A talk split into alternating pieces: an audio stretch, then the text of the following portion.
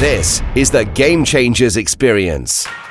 Deep dive conversations with leading business disruptors, Olympic athletes, celebrities, entrepreneurs, and influencers from around the world. This show will teach you insights about the winning principles in mindset, productivity, marketing, branding, entrepreneurship, business strategy, and more. Hosted by Productivity Authority, business strategist, former elite athlete, author, and public speaker, Adam Strong. Hello, everybody, and welcome to the Game Changers Experience. I am so super pumped about today's show. Uh, we have the amazing Allan Kleynhans. I hope I've said that correctly, by the way. Um, but anyway, who is Allan? For the people that you that don't know him, he is um, well, he's actually uh, a Tony Robbins elite trainer uh, or was an elite trainer. I'm sure that you are still an elite trainer. Uh, you've uh, he's, um, Allan's also uh, been on the stage for the last 20 years in the in the areas of entrepreneurship, self leadership, self mastery and awareness, communication and leadership, which I absolutely love. Um, he's also been on the stages and been an honorary member of the Yes Group. Uh, with our good friend Cole, uh, Cole Pearson, I believe. And I mean, it's a real privilege. We've also got we, we also because we have so many different friends as well jp being one of us uh, who's a good friend of ours. And allan is originally from south africa and also set up the um, speaker association back over in south africa as well. He's one of the founding members for that as well. So allan just want to say thank you so much for being on the show today. Thanks for having me adam I'm super pumped about today. Uh, I know it's going to be a great show. I can already feel, you know, we were talking about this offline, right? Mm. And uh, when you meet someone and you feel, you think, wow, I can already feel that energy, right? It's that. Do you ever get that when you meet someone? Yeah, for sure. Energy is infectious, you know. And um, uh, I, I mean, I talk a lot about energy. Energy is such a, such an important thing, a part of life, right? Absolutely, 100%. So, um, I mean, I literally, I've got so many questions to ask you. It's ridiculous. So, we'll see. We're, we're going to have some fun on today's show, guys. And uh, more importantly, um, take notes. Uh, if you're listening to this in the gym or if you're uh, out in transit or whatever it is, take notes because honestly, some of the things that myself and, and Allan are going to be talking about, we're going to blow you away. So, um, super excited about that. But I want to go back if I may, Allan, because I know that you were in the military back in the 80s and that kind of stuff. And you've been in the area of entrepreneurship from, I guess, the early 90s, I suppose, in a way, right? And then you read Think and Grow Rich, right? Which is which is a fantastic book by Napoleon Hill. And um, what for you? What was the reason? What were your big takeaways from that book? And, and what was what was the conscious decision once you read that book? What were the decisions that you thought you know what i've read this book this is what i'm going to do next uh, well, the first thing that struck me about that book was that um, when when I read the line, every adversity has within it the seed of an equivalent of greater benefit. Um, you know, the first time I read that line, my brain said that's BS. Uh, there was like a um, my brain balked at that line and said, "Well, you know, I've just come out of the military. I've just been in Angola for seven months. You know, uh, taking part in the bloodiest war in Africa, as it was known. And um, you know, how can that you know how can that have any kind of benefit or any kind of you know how can there be any seed of any benefit within that kind of experience? Um, but I but I remembered what my friend had said to me when he gave me the book. He said, "Listen, read this book as if the author is talking to you across a coffee table. Pay attention." Uh, because this book holds, you know, so much value and so much gold. And in fact, the book had the, the cover of the book at that time in 1988. The cover was a pile of gold bullion, and um, uh, you know, just these gold bricks stacked on top of each other. And I remember being impressed by the cover. And um, so I wrote that sentence down and I put it on the wall and I contemplated that sentence over and over and over. And the second thing that struck me about the book was is the secret that, that Napoleon Hill talks about, the secret that the book holds, you know, that whatever your mind can conceive and believe it can achieve. And um, and I really took that away. And I thought, wow, you know, you know, whatever I really focus on and whatever I believe is possible for me, um, you know, then you know, he's telling me that that's achievable, you know and very soon after that, you know, I um, I got my first job, and um, and then I started making some really good money, and I got into sales, and um, and I was just, and I became a reader, you know, and that that was the book that started everything for me.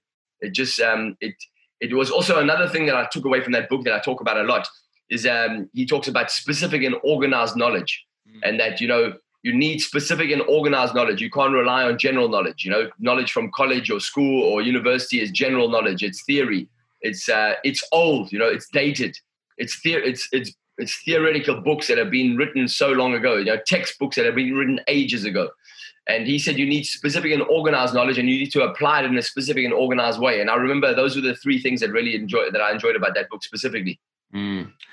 It's interesting. You know, I was I actually interviewed recently um, Sharon Lechter, who, who, you will know anyway. I know Sharon, yeah. And uh, she's a she's a great person, and uh, we were talking about how the education system, you know, around the world is just kind of so outdated, and why why our children don't get taught about, you know, we all get taught. Uh, well, certainly I was, and maybe you were is that we're taught the our parents taught us how to get good grades, go to university, and get a good job. Right, that was the that was the mindset, right?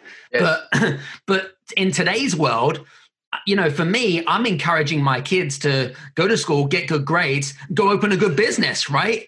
Yeah. And uh, and be an entrepreneur and, and do what you love and do what you're passionate. And, and if entrepreneurship is is not for you, then that's okay. Yeah, absolutely. and I think that uh, you know, I, I don't know about your thoughts on that, but uh, I don't know why you know why why schools colleges and universities still to have update this system right this system this you know because it creates this mindset for a lot of people and people feel that there there's not many options or choices out there what do you think about that um, well i think there's plenty of options and choices out there you know the opportunities are endless um, you know, opportunities are everywhere, but it really depends on what, oh, you know, are we willing to be open to them? Are we willing to believe that first of all, because it is about belief essentially. And um, you know, we must remember that we're creative by nature, and so um, we've got to enc- we've got to encourage children to be creative. You know, unfortunately, the system does it, it discourage it discourages creativity. You know, we teach children to answer questions. Uh, we don't teach them to ask questions. You know, um, children who ask questions are often told to keep quiet um, which is a real shame. Mm. Um, so it's important for parents to encourage their children to be creative. I, I, encourage my children to read outside of the schooling curriculum. You know, they read books outside of the curriculum. Um, you know, I encourage them to read books on psychology. You know, read um, books on personal performance, on success, on um, you know creativity, etc. To to spark their own creativity because uh, we've got to be doing that for children. But yeah, the opportunities are endless. You know, we live in a very very um, in a world that's you know just unbelievable the way we live. You know, think about the kinds of freedoms that we enjoy, the kinds of um, the kinds of abundance that we enjoy, the kinds of wealth that that is available, uh, and it's available to everyone. But you have to be creative, and you have to be you have to tap into your own self. You know, and you've got to be. Um, there's so many things that take that there's so many variables about that. You know, we could talk about that forever. You I. it's it's a whole new it's it's a whole can of worms. Uh, and and I love and I love talking about it and kind of especially because we've both got kids anyway and yeah. and things like that so we kind of share the same sentiment uh, i know that your area of expertise is all around self mastery and, and, and self leadership right that that's yeah. kind of your realm if you like um, but where did you like you mentioned about think and grow rich how did you make the transition from reading that book into becoming an expert of that what was i mean where was where did the interest spark for you on that um, well, it, it, obviously, it, it, started with that book, and then I just became an avid reader. And um, you know, I uh, the, actually the first three books that I ever read, uh, I remember that I remember the first three, uh, and then after uh, there was just a whole bunch of them. But um, I read Mind Power by John Kehoe after Think and Grow Rich, and um, and you know, in subsequent years, John has become a friend of mine, and um, you know, he's done a lot of work in South Africa over the years. Mm-hmm. And then the third book I read was You Can Heal a Life by Louise Hay. And then I started reading, you know, Zig Ziglar, Les Brown, Jim Rohn, Dennis Waitley, um, you know, uh, Brian Tracy was a big, I was a big fan. And um, Bob, um, uh, sorry, um, the, the, the guy, who, the initial sales guy, um, Tom Hopkins. I was a big fan of Tom Hopkins um, because I got into sales. And and then I just I arrived in London. The first book I bought was Unlimited Power by Tony Robbins. When I arrived in London in 1990, that was my first introduction to NLP, and uh, I was fascinated by that. And then I, you know, I studied NLP and then I just um, I became this reader. And initially, my my my motivation initially was the fact that I I was a kid that grew up with very very low self esteem. I grew up in a very tough neighborhood. I grew up next to a police station for the first six years of my life mm. um, in racist South Africa. During you know I was born in '66, and so from '66 through to '72. living next door to Point Road Police Station in the one of the in probably the toughest neighborhood in Durban at that time. Mm. And um, you know, there was a very very harsh education on uh, on the brutality of the racism in South Africa. Uh, I used to see things in the police yard next door that really, you know, shocked me, and um, I didn't tell anyone about it because I thought I'd get into trouble. Uh, but they they affected me. You know, um, they made me feel very unsafe. And then throughout my schooling career, I went to two private schools, all boys, all white, um, very um, hierarchical.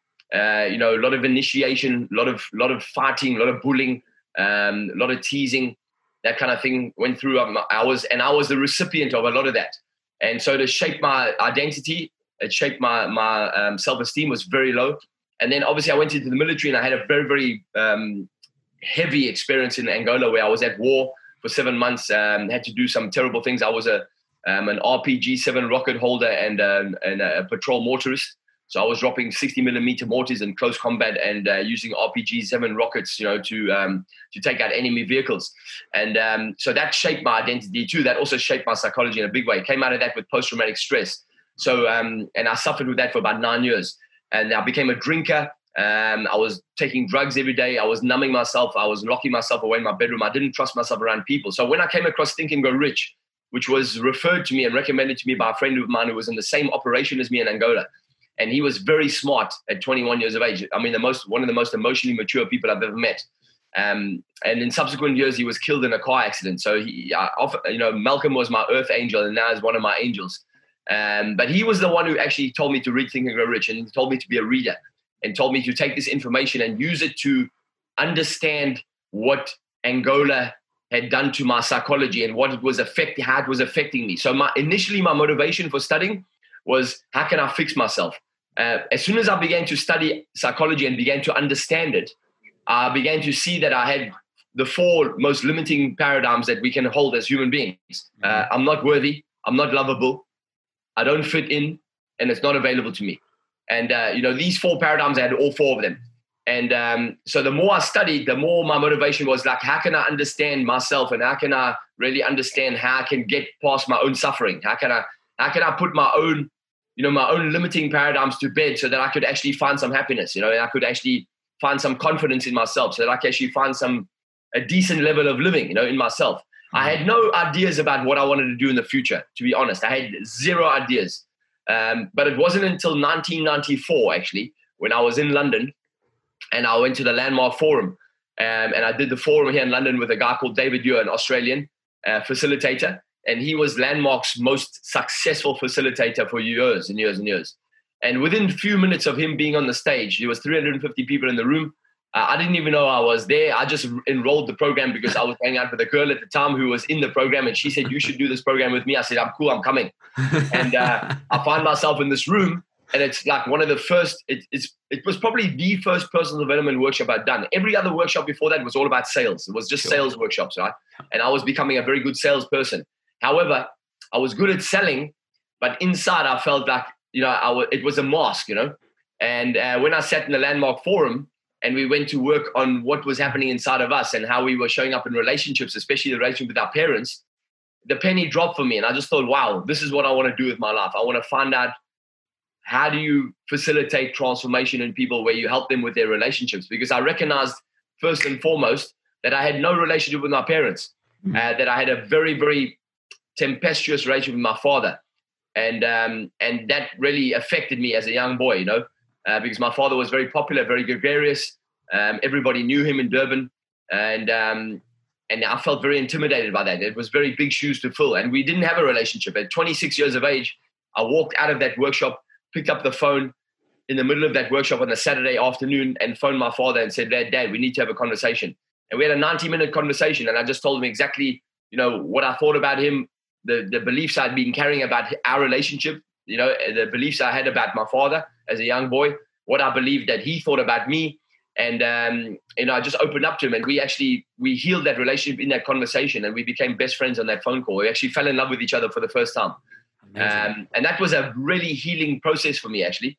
And then I just thought, wow, you know, this is what I want to learn about. I want to learn about, you know, I want to learn about human beings. I want to learn about how, you know, how people transform and transition uh, in their own lives. And then it wasn't until 96 that I actually got the idea that I wanted to become a speaker.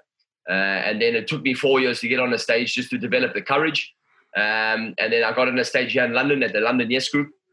Uh, shortly after I became a member there in 1999, and I was offered an opportunity to speak in 2000 at the King's College in front of 600 members. Uh, it was um, an extremely terrifying experience. I was terrified.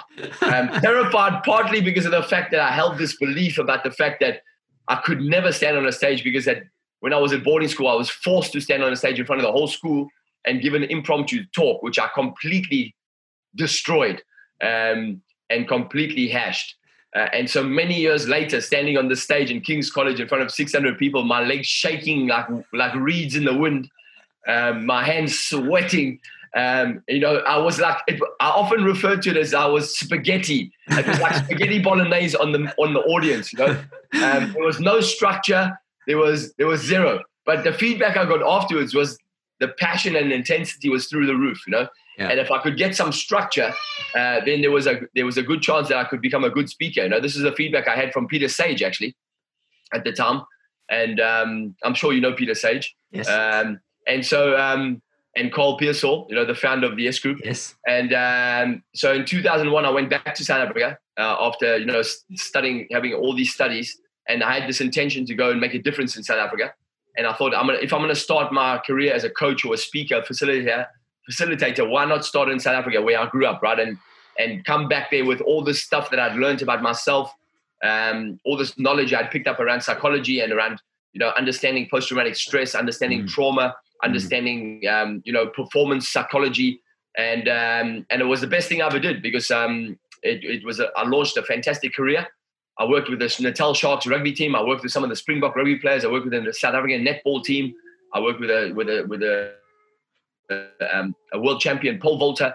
Um, I, I work with the police, the military, and um, and that's where I became, you know, that's where I became one of the founders of the South African national of the. It was at that time the National Speaking Association of South Africa, which then became the Professional Speaking Association of South Africa, and then was we were in, included into the and incorporated into the Global Federation of Professional Speakers, and um, and that organization is is grown, grown, and grown every year now. Now there's thousands of members, and it's it's brilliant. You know, it's um, they're doing wonderful work out there supporting fledgling speakers, fledgling coaches, mm.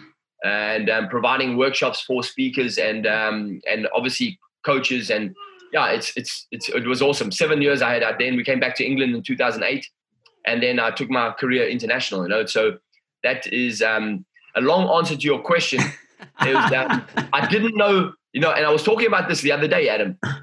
I did not know all those years ago when I picked up Think and Grow Rich at 21 years of age, seven months out of the military, conflicted, angry, volatile, um, drunk all the time, um, high all the time. I didn't know that I would be doing the work I'm doing now, which is helping people to heal deep trauma, you know. Um, and I love the work I do. And I, you know, I specialize in spiritual psychology and self mastery. And my favorite subject is consciousness, you know. And um, and so, you know, you and I have got a lot in common. It's about, you know, we, we love helping people to to grow, mm. you know, whether it's in business, or in life. And the two are linked. We need to be, we, you can't get away, you know, you can't get away from the, the two are married, you know, business and life. Nowadays, we look at us now where we, we're all running our businesses from home, right? Because we can't go out and work. now, when I say all of us, obviously not all of us, but there's a vast majority of people are now working from home. The entrepreneurs, you know, the, the idea of the entrepreneur has exploded. You know, entrepreneurship is, is been growing for many years, but now I really think that people are starting to look at it as a brand new opportunity because they've been forced to do so, you know. Uh, they've even lost their lost their jobs, lost their businesses. Um, now they're thinking, what can I do from home? And people have become very creative. I don't know. I'm sure you've noticed, mm right? All this stuff online. People finding out that they can paint. People finding out they can write. People finding out they can play piano, you know, or they can get into music. There's so many things. Now it's it's wonderful time for us, man. Definitely, and I absolutely agree with you on that, 100. percent and uh, it's interesting. So I picked up some really interesting points from your speech there because my uncle was actually in the military and I don't know if it's the same in South Africa and stuff, but did you ever feel that did you ever feel abandoned by your country or by the army? And then it's kind of like oh well you finished the finish the army now off you go type of thing. And then i see just so many military personnel you know and i'm sure there's a few of few people listening in where they have this abandonment issue. They don't know what to do with themselves right? And then suddenly you'll get a, a, small minority of people like yourself that has read a great book and then they moved on to great things. But then there's so many people that are still gone the the opposite way, right? Which is really sad, don't you think? Yeah, it's uh, it is. Um, you know, I, I when I when I at my last final parade, um, you know, when I was given my medals, etc., and um, I shook General Magnus Malan's hand, um, and I remember he said, "Thank you for your service, young man, and uh, have a great life." And uh, I was just, I, I was happy to be out of the military. Know, I was only too pleased to be going home for the final time. Um, I was also given uh, my particular intake, my particular battalion, uh, because we had been in Angola for seven months. We were given um, relief from camps, so we never had to go back to another camp. Um, but camps was a very camps was a was a permanent uh, fixture of the military. You know, once you had done the military, you had to go back to regular camps. Um, I wasn't, you know, I was um, I was given a freebie from that. I was so happy about that. Um, but yes, we did. I did. I did think at the time that we had very little support. You know, considering we had just come out of Angola and we were largely traumatized by that experience. Mm. Uh, what we had done and seen, um, you know, things that people should never have to do and see, you know, um, ever in their lifetime. You know, we we like, you know, a lot of us, a lot of men like watching war movies. You know, war movies are very popular um, because um, you know they for for a number of different reasons. I think directors like to demonstrate the the the, the atrocity of war as well as the effect of war on the human psychology and on relationships. Um, and yes, it does definitely do that. And I think a lot of military people do feel abandoned by their countries because of the fact that there's very little support and very little help. And the support and help that is available is very, it's just, um, it's lacking in so many ways, you know. Mm. I uh, agree, uh, absolutely agree. But anyway, uh, I want to move on to something else because you, you, there was something that you said within your talk just a second ago, right? And one of them, and and and you will all be because you're you know you're an expert in terms of self awareness and a lot of our biz, a lot of our listeners are business owners and entrepreneurs, right? Mm-hmm. Uh, and one of the big things that I see right now eh, are people that live with big egos and they live in this fantasy land.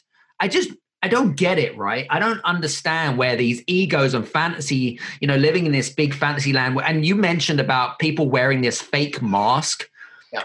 Why is it that people choose to live a life like that? Where does it come from? And you know what is it that what do they need to do to kind of i suppose shift you know from from that state because it is a state of mind more than anything else to the new state of mind um it's well it mean it comes it goes all the way back to our youth you know we of the fact that we miss a misalign from our truth as soon as we're born you know we we we encouraged uh, to follow certain rules we encourage to follow certain thinking patterns uh, we we get put into certain boxes uh, children are not encouraged to be creative. Um, you know, there's a lot of people. You know, business. I love business. I love entrepreneurship. I, have worked with. I work with a lot of business people. I work with a lot of professional people, and I've met a lot of people who are very, very successful, and yet they're still very unhappy. You know, they they still cannot find um, the ability to smell the roses as they go through the journey of life. You know, and we it's such an important thing to do is to be able to mm. enjoy the process, not just be fixated on the goal there's so many of us that are fixated on the outcome because we believe we, we, we don't realize that unconsciously we've been indoctrinated into this belief system that when we get somewhere, we're going to be happy. And when we achieve something, we'll be happy. And that's what we teach our kids since they're born. You know, you got to be first. You know, you got to be on the top of the podium. You know, you got to win. You got to get A's. You got to do this. You got to do this. You got to get a good degree. You got to get, got to get the best job. You got to make the most money. You know, you got to be the best. Um, and so that unconsciously, unfortunately, then indoctrinates into thinking that we about being when we get to be when we get there, whatever the best resonates or whatever whatever is associated to that that term, that we're going to feel happy, and so we don't teach people to be happy on the way. And because of the way we've encouraged, or the, the system that we have set up, the economy that we have, the way the economy is set up, the way the world is set up, the way we interact with people, each other, you know, internationally, um, our civilization, let's say, the way we've set up our civilization. It does not encourage, it doesn't encourage people being authentic. And this is the biggest problem that we have in the world today. Um, we do not encourage people being authentic. We encourage people, you know, if you just look at social media, social media is about encouraging people to, you know, if you just look at um, what people put on social media, you know, and um, in terms of putting our best self forward, you know, and you know, putting images on social media that we look good. We, you know, we social media is uh, quite frankly, one of the biggest um, challenges I see about social media is it's it's full of people putting themselves online with hardly any clothes on. Um, you know, um, men and women, right? Um, you know, men flexing their muscles, women, you know, bearing their their, their all, right? Um, and and and again, it's like you know, and, and, what it what it says. And I remember my father told me this as a young boy, right? He always told me, you know, um, be careful about. He said, you know, you you never want to portray yourself as as something you're not. Um, he always told me to to judge people by their character. And he said, you know, character is very important. You know, manners, you know, um, courtesies, you know, uh, small things like that. You know, and he, the first book my father gave me to read, actually, at the age of 16, which I never read until I was in my 20s, was How to Win Friends and Influence People. And Dale Carnegie, such a powerful book, still to this day, such a powerful. Classic. I was just telling my son the other day. I said, "Man, you got to read that book. It's brilliant." and um, you know, this whole thing about being unauthentic and the way the civilization is set up, the way we the way we encourage our kids to be, you know. So we we all these people are growing up with these masks of these identities. And also, you know, one of the biggest contributors, you know, if you look at children, and you've got two young children right now, and is um is is the effect uh, of our own behavior around them and what it does to their their their consciousness, their belief system, their self-esteem, their ideas of who they are. We have to be so careful now. You know, more and more people are becoming aware of the fact of how we raise children. You know, conscious parenting. Uh, you know, um, but still, there's so much unconscious parenting going on because people are just doing the best they can. They're trying to survive. And unfortunately, there's so many broken homes. You know, I was listening to um, um, a conversation the other day on Black Lives Matter, and I was listening to some, of these black leaders, and they were talking about one of the biggest challenges in in um, the communities, in especially in America, uh, is um, is young black men growing up without fathers. You know, growing up without mm. father figures, and what an impact that has on a on a young boy um, and what a negative impact it has, you know. And so, you know, there's so many challenges that cause us to be inauthentic, and therefore, then we also are misaligned from our truth. You know, um, I firmly believe that we need to really find out who we are deeply inside of ourselves, who we are, what t- makes us tick, what makes our own soul come alive. Because we are mind and soul. We are mind, body, and soul. We are not just the mind. You know, we're not just about achieving. We are about being. And so we have to learn how to be happy on the way to whatever we are looking to achieve. And that's mm. one of the biggest challenges for us as human beings. I completely agree. It's interesting. We were talking when you were talking about belief systems and around, I suppose, people's perceptions around people around judgments. And for me, I don't know about you, but it, you know, if if uh, you know, if people see me on social media or whatever it is, you know, I I really don't give a give a shit you know what people think about me at the end yeah. of the day right that that's just how i work that's how i operate but then yeah. i know other people out there that really do care about the way they look the way they feel and the way they show up yeah. right i mean i'd love for you to give some tips about people who especially society today in the entrepreneurial world especially in business and and that kind of stuff you have any tips or advice about you know about being a fake, right? being a fake and living through, not living authentically more than anything else. Yeah, uh, you know that's a great question. Is that, and it's not that people intend to be fake, no. um, but what it is, but what, we also have this phrase about fake it till you make it, you know, and and I just hate that phrase, you know. Um, I, I, a long time ago, I told I, I, started using faith it till you make it. You know, I tell people, hey, don't say fake it till you make it. Say faith it till you make it because you have to have a certain amount of faith until you get there and you've got you know faith is important because you've got to you've got to you know if you've got an idea to start a business i mean you've got no references for if it works out you've, if you've never done anything like that before you've got zero confidence you've got zero belief in yourself all you have is is is the idea that it can work because other people have done it before or other people are doing it and you've read stories about how other people have made it happen so you think okay well maybe i can do the same thing so you need a lot of faith but if you're encouraging people to fake it, or if you're encouraging, if you're telling your children, hey, listen, you need to fake it till you make it, that's not the right way to do it.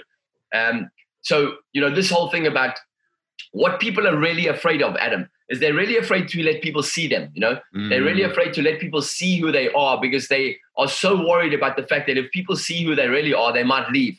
You know, this whole thing about not being loved, you know, of, of losing love or being unlovable, it's so deep in people this whole thing about not being worthy it's so deep in people i mean this is what drives a lot of very successful people mm. this this lack of worth this lack of self-worth and they don't even realize it But what they've done is they've turned that lack of self worth, that fear, into a tremendous drive.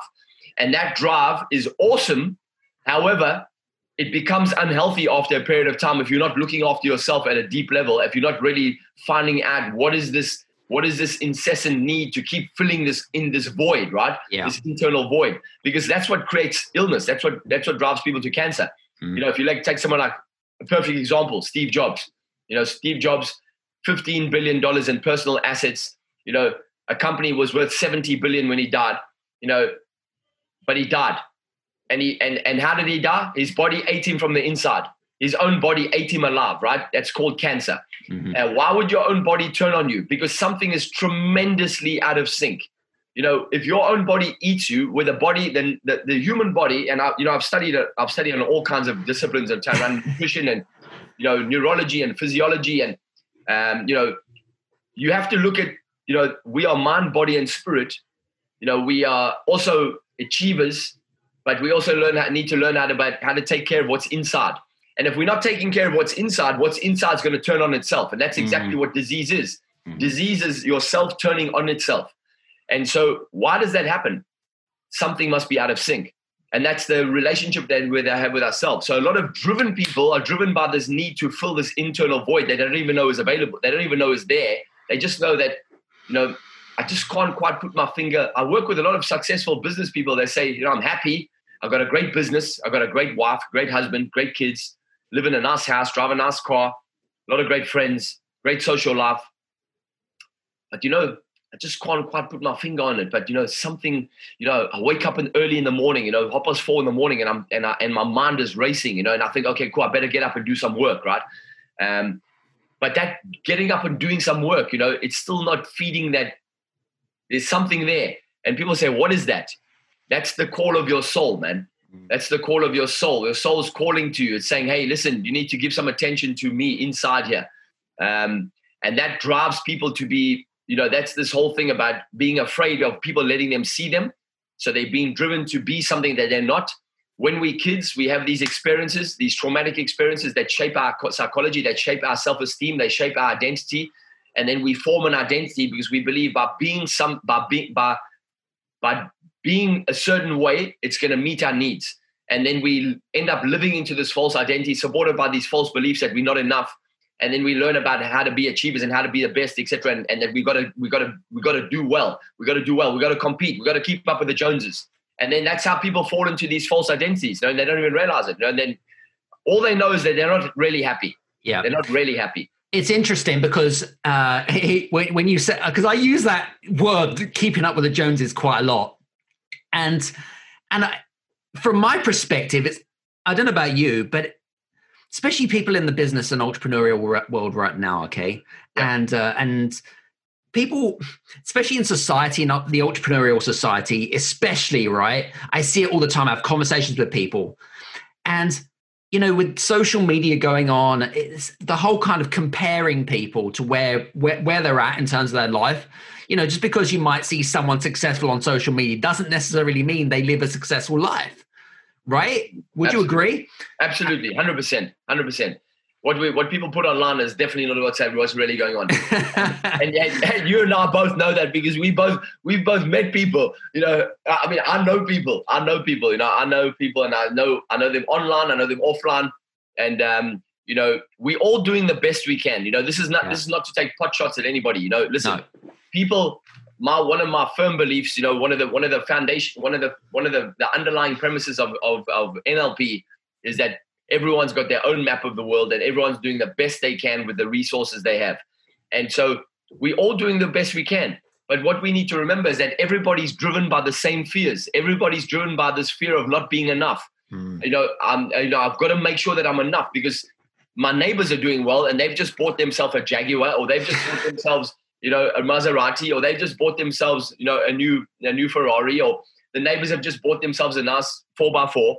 You know, I need to upgrade my car, right? Because I'm living in the same street. We live on, we we we basically living on top of each other, especially in big cities like London. And um, we see, you know, we see what's happening with other people online, offline, and that that that that stirs our own fears. It triggers our own fears that we're not that we're not doing well enough.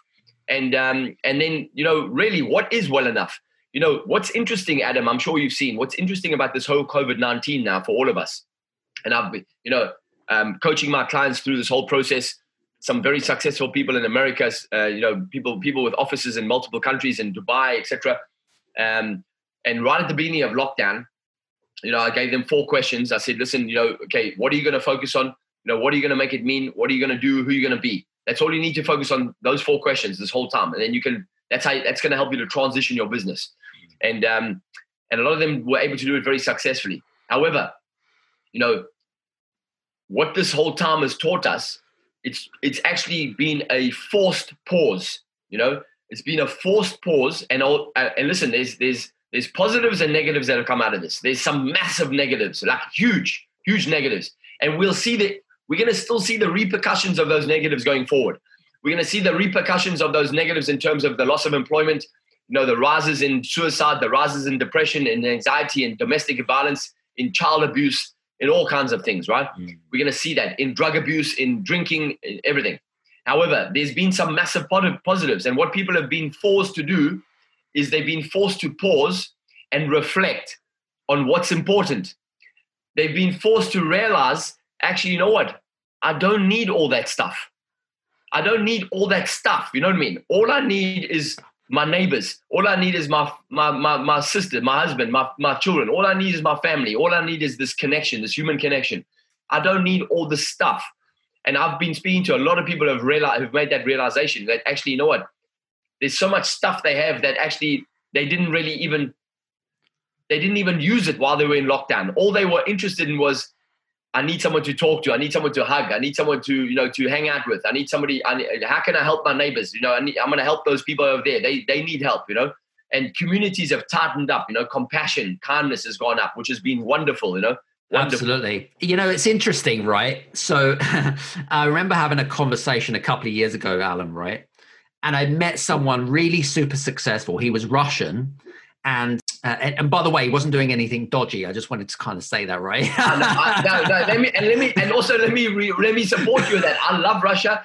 I've got lots of clients in Russia. I've, I've, got lots of followers in Russia. I've got a big following in Russia. I've been going to Russia for years. I lived in Moscow in 1998. Actually, it's a wonderful place full of wonderful people. So, so all the stories about corruption, right? This doesn't apply to this story, okay? but, listen, I I met someone a couple of years ago, and we had this conversation, and uh, built up his business. He was actually a multi multi millionaire, and um, and I'm sure that you've heard of the story of they you know you've met someone who's super successful. They've got all of this stuff right? They've got the big mansion the big lovely houses and that kind of stuff. They were yeah. they, had, they, were married lovely, lovely wife couple of kids and then it all fell apart. It all fell apart for him and then suddenly he has no wife he has no kids he has a big empty mansion with all these different rooms with stuff in it and himself to talk to. Yeah. and it's sad yeah. Right. I've just found it really sad. And I and I and I and I thought and I think to myself, I don't know about you, Allan, but I think to myself, I, I don't want to why would I want to live like a life like that? That just doesn't leave happiness. No, um, not at all, man. Not at all. Which is which is crazy. So right. I mean, I mean, I've got a friend of mine who's who was able to transition his whole business online and, and he's what he's done is he's terminated some leases on some of the properties that he held because he where, where he had lots and lots of staff um, and obviously, it's been challenging because of the fact that you know staff has been laid off.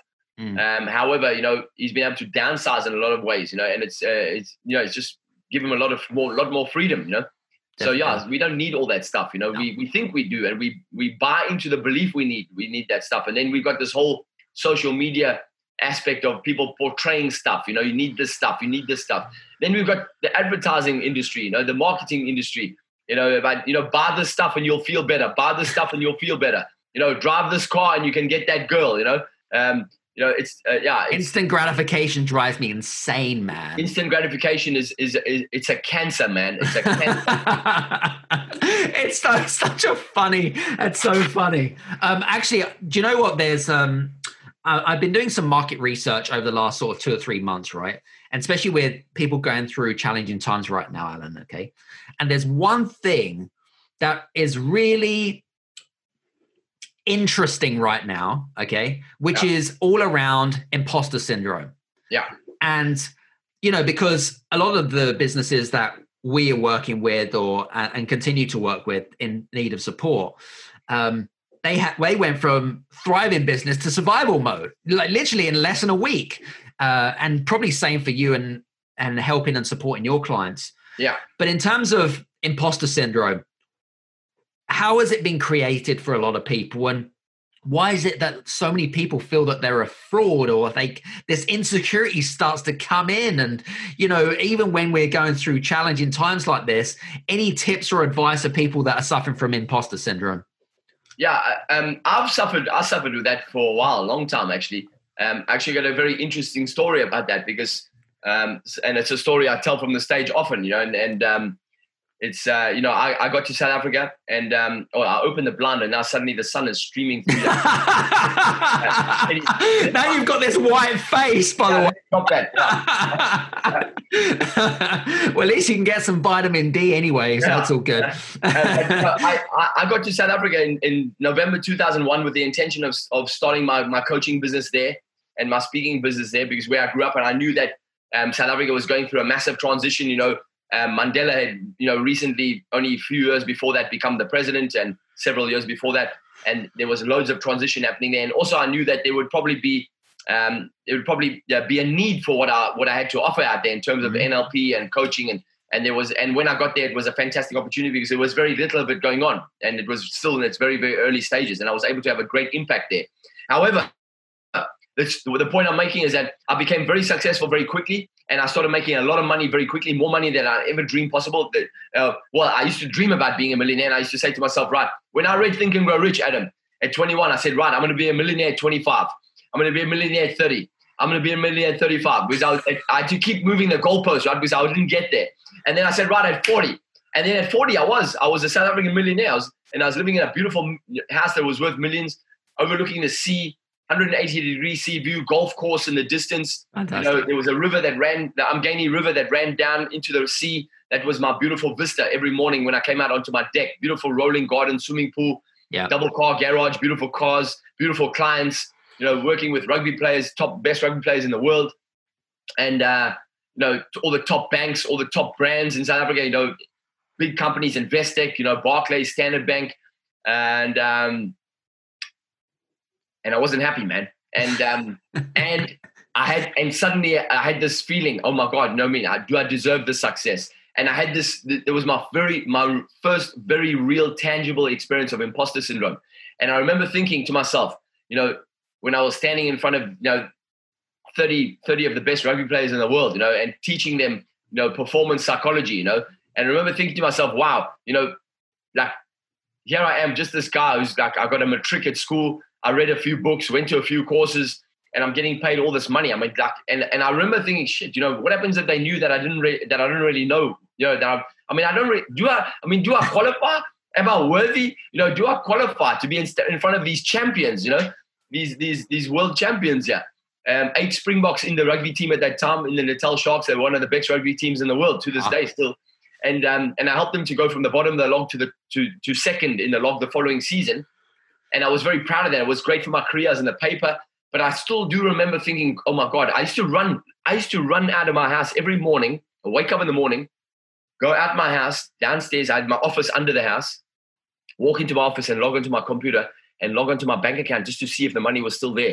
I actually couldn't believe it, you know, every day. And I and I used to, and I was, and I, I did, I had this feeling. I thought, wow, I've got this imposter syndrome. I'm I'm feeling like I'm not worthy of this.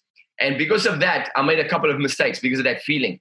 I wasn't really conscious of it that as conscious as I am now of it then, but I could see that what it was when it happened and and, con- and the consequences of that. And I ended up losing everything, right? Everything. And in, in 2010, several years after that, after being really successful in South Africa and becoming what most people would call me Tony Robbins in South Africa, which I didn't really enjoy, but uh, a part of me enjoyed it, but I didn't really enjoy it. Obviously, I am one of Tony's trainers. Um, and that's something I like to do part time. You know, he's an amazing guy. I've learned so much from me. I mean, really, Tony's had a massive impact on me as a young man. Mm-hmm. Um, however, I've had lots of teachers, and now I'm a teacher myself. Um, but I do see a lot of imposter syndrome, and I had it myself. Now, looking back, I can understand what it was. And you know, this question that you ask is so powerful because a lot of business people have it.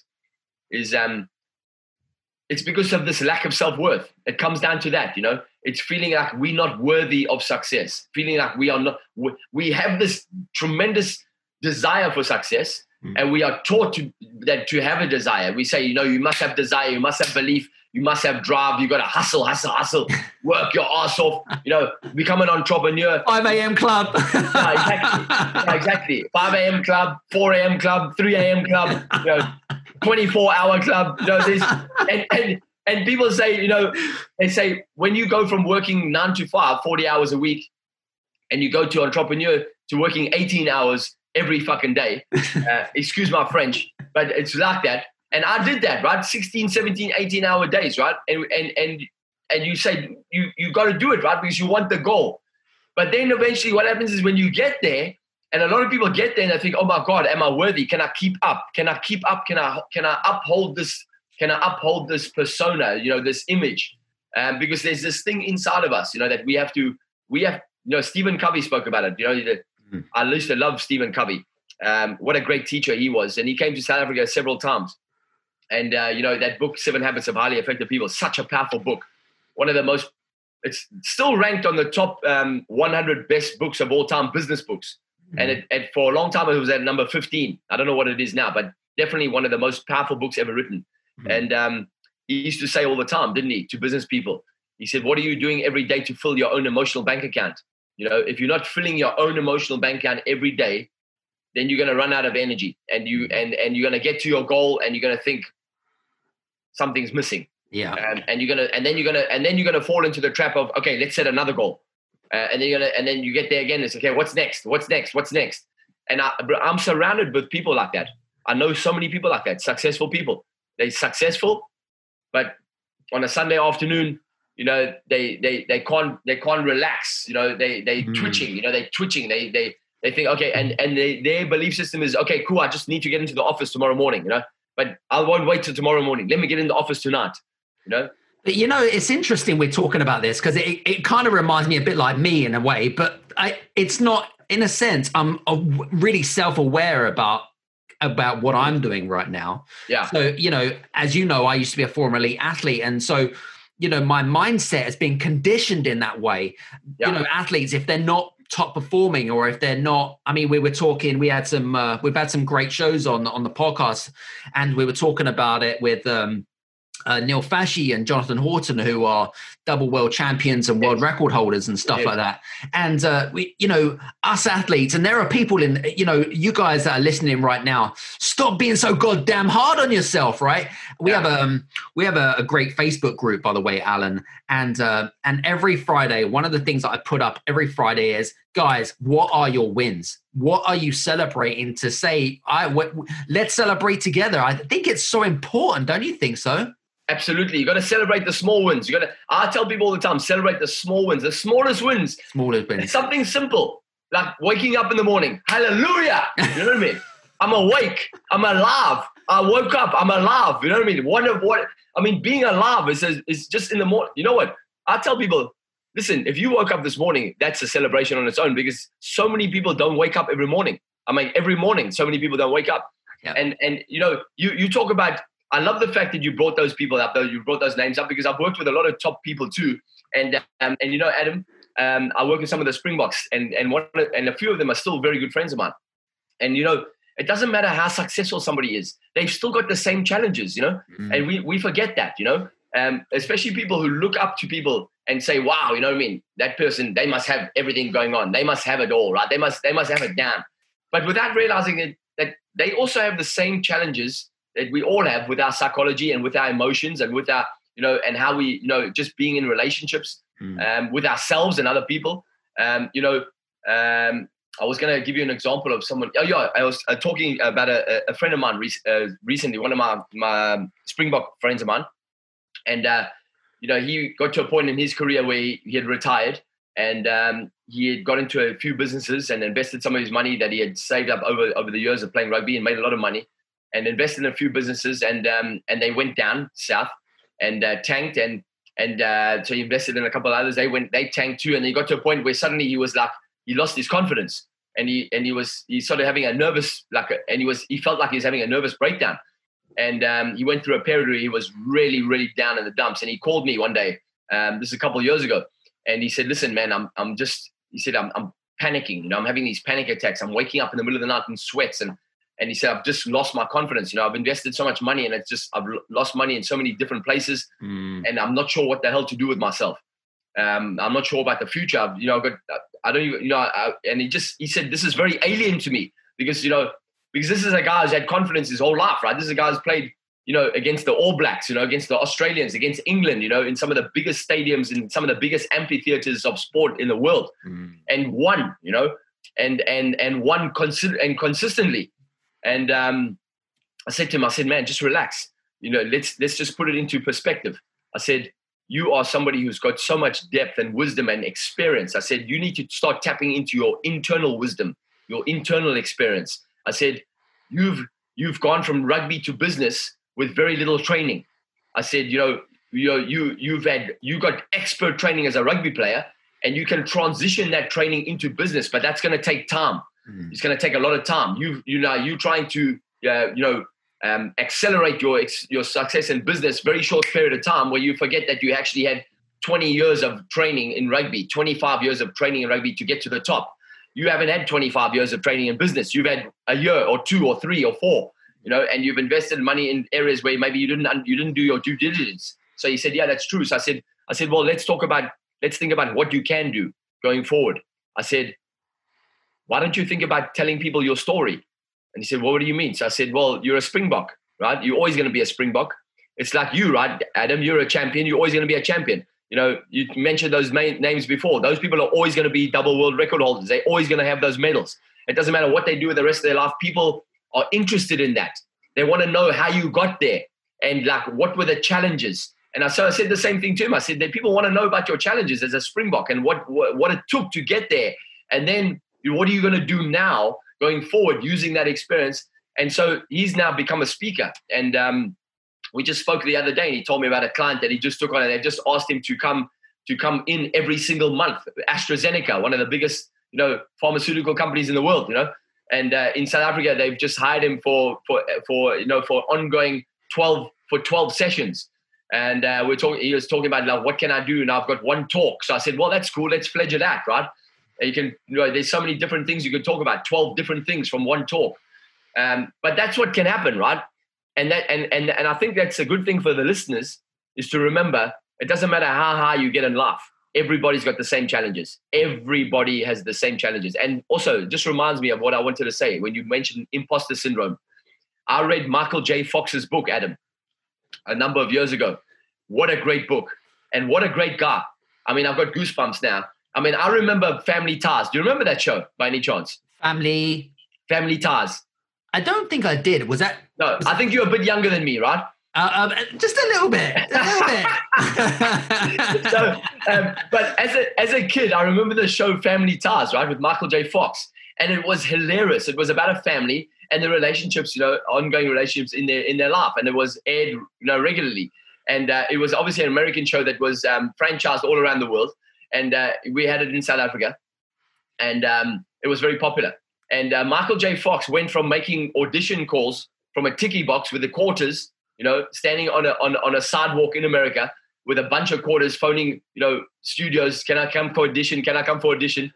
And eventually he was invited into Family Ties to do an audition and, and he became an overnight success. Wow. Overnight success. Fantastic. And he and he, he, he talks about it in the book from standing from going from standing in a in a tickey box with quarters and watching the quarter pile go down, you know, and getting no after no after no, and then coming back the next day and doing it the next day, to going to to overnight living in a mansion with a Ferrari outside and with you know all this adoration, all this all this love from all these strangers, you know, wherever he went, he was mobbed.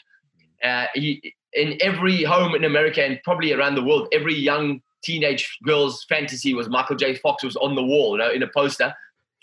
And then he talks about how this is what the, this is what really blew me away.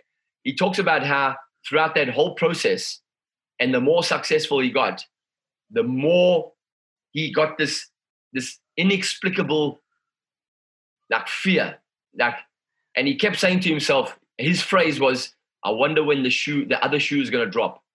You know, and we know that phrase, right? The, I wonder when the other shoe will drop. It's kind of like things are going great, but I wonder when the other shoe will drop.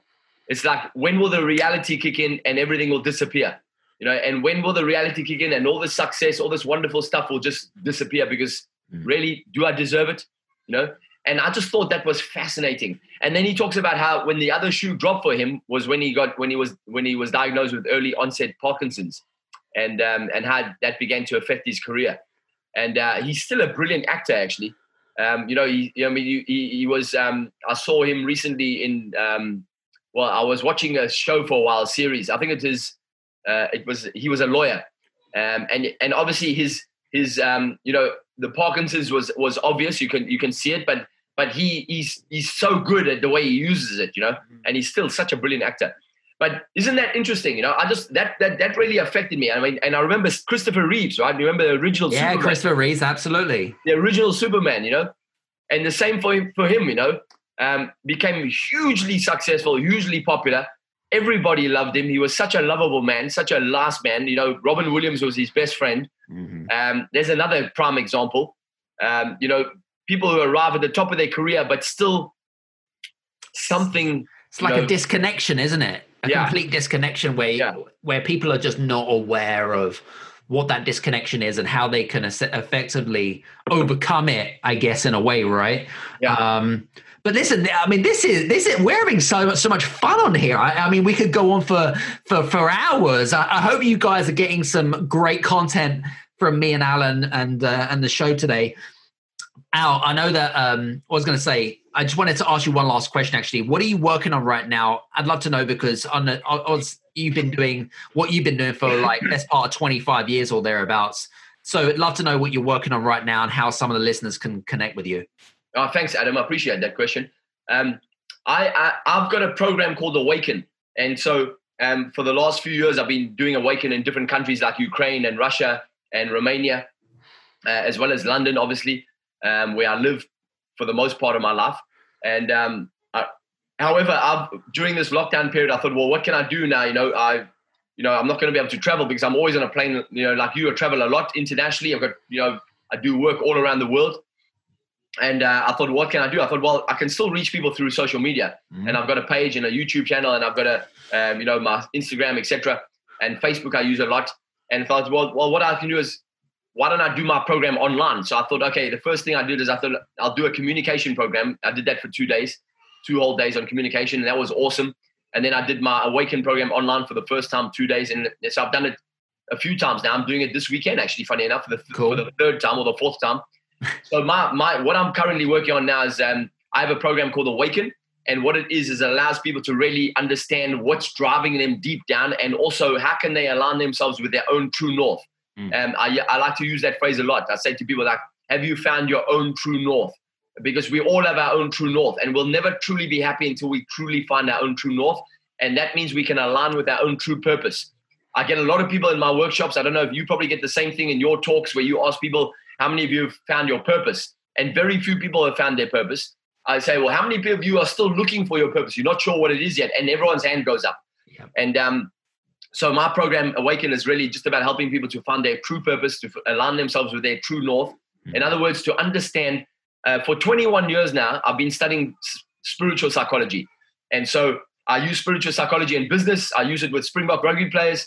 I use it everywhere I go, and really, it's about helping people to understand, you know, the connection between mind, body, and spirit. And you got to have you got to have that connection. It's got to be healthy because if you are not healthy in all three areas, then at some point you are going to hit the wall yeah. and it's going to show up in a very it could show up as cancer you know it could show up as heart disease it could show up as a car accident it could show up in so many different ways mm. um, and i like to talk about in business with people and in this program awaken how we think things happen accidentally or haphazardly without realizing that we are literally manifesting every experience that we have and we manifest it for a deeper reason and we need to understand what that is and so that's what I'm working on currently is, is bringing my Awaken program to more and more people online until we can get it back to offline next year, hopefully, hopefully soon. Um, I don't know if events will ever be the same. I think the online experience is here to stay, which is amazing. Yeah, I, Adam, I love I've, it. I've been able to reach, you know, about 85,000 people from about 85 countries over the last, you know, 12 weeks, you know, from the comfort of a beanbag and a, and a screen, you know, and a phone. um, and a Zoom using Zoom, which is awesome. Um, and I, I think I'll continue to do the online experience. That's I enjoy it, but I love, I love, I love being in a group of people. I love being in a room with people. I love the connection. Yeah. And um, so that's what I'm working on currently. Thank you, my man. Yeah, you're welcome. So, um, what I was going to say, guys, um, I hope that you have got some awesome content and uh, some breakthroughs from today. I hope that your notebooks have now been filled up with awesome notes and uh, you've got some breakthroughs. So, um, Allan, just want to say thank you so much for being on the show today. I really appreciate you, brother. Thank you, Adam. I appreciate you having me, man. It's been great to connect with you. Thank you, my man. It's all good. Been sure- for a while. JP told me so many great things about you. So, uh, and, uh, looking at your website, I thought, wow, it's going to be a great conversation. 100%. And, and it has been. I have to admit, it has been.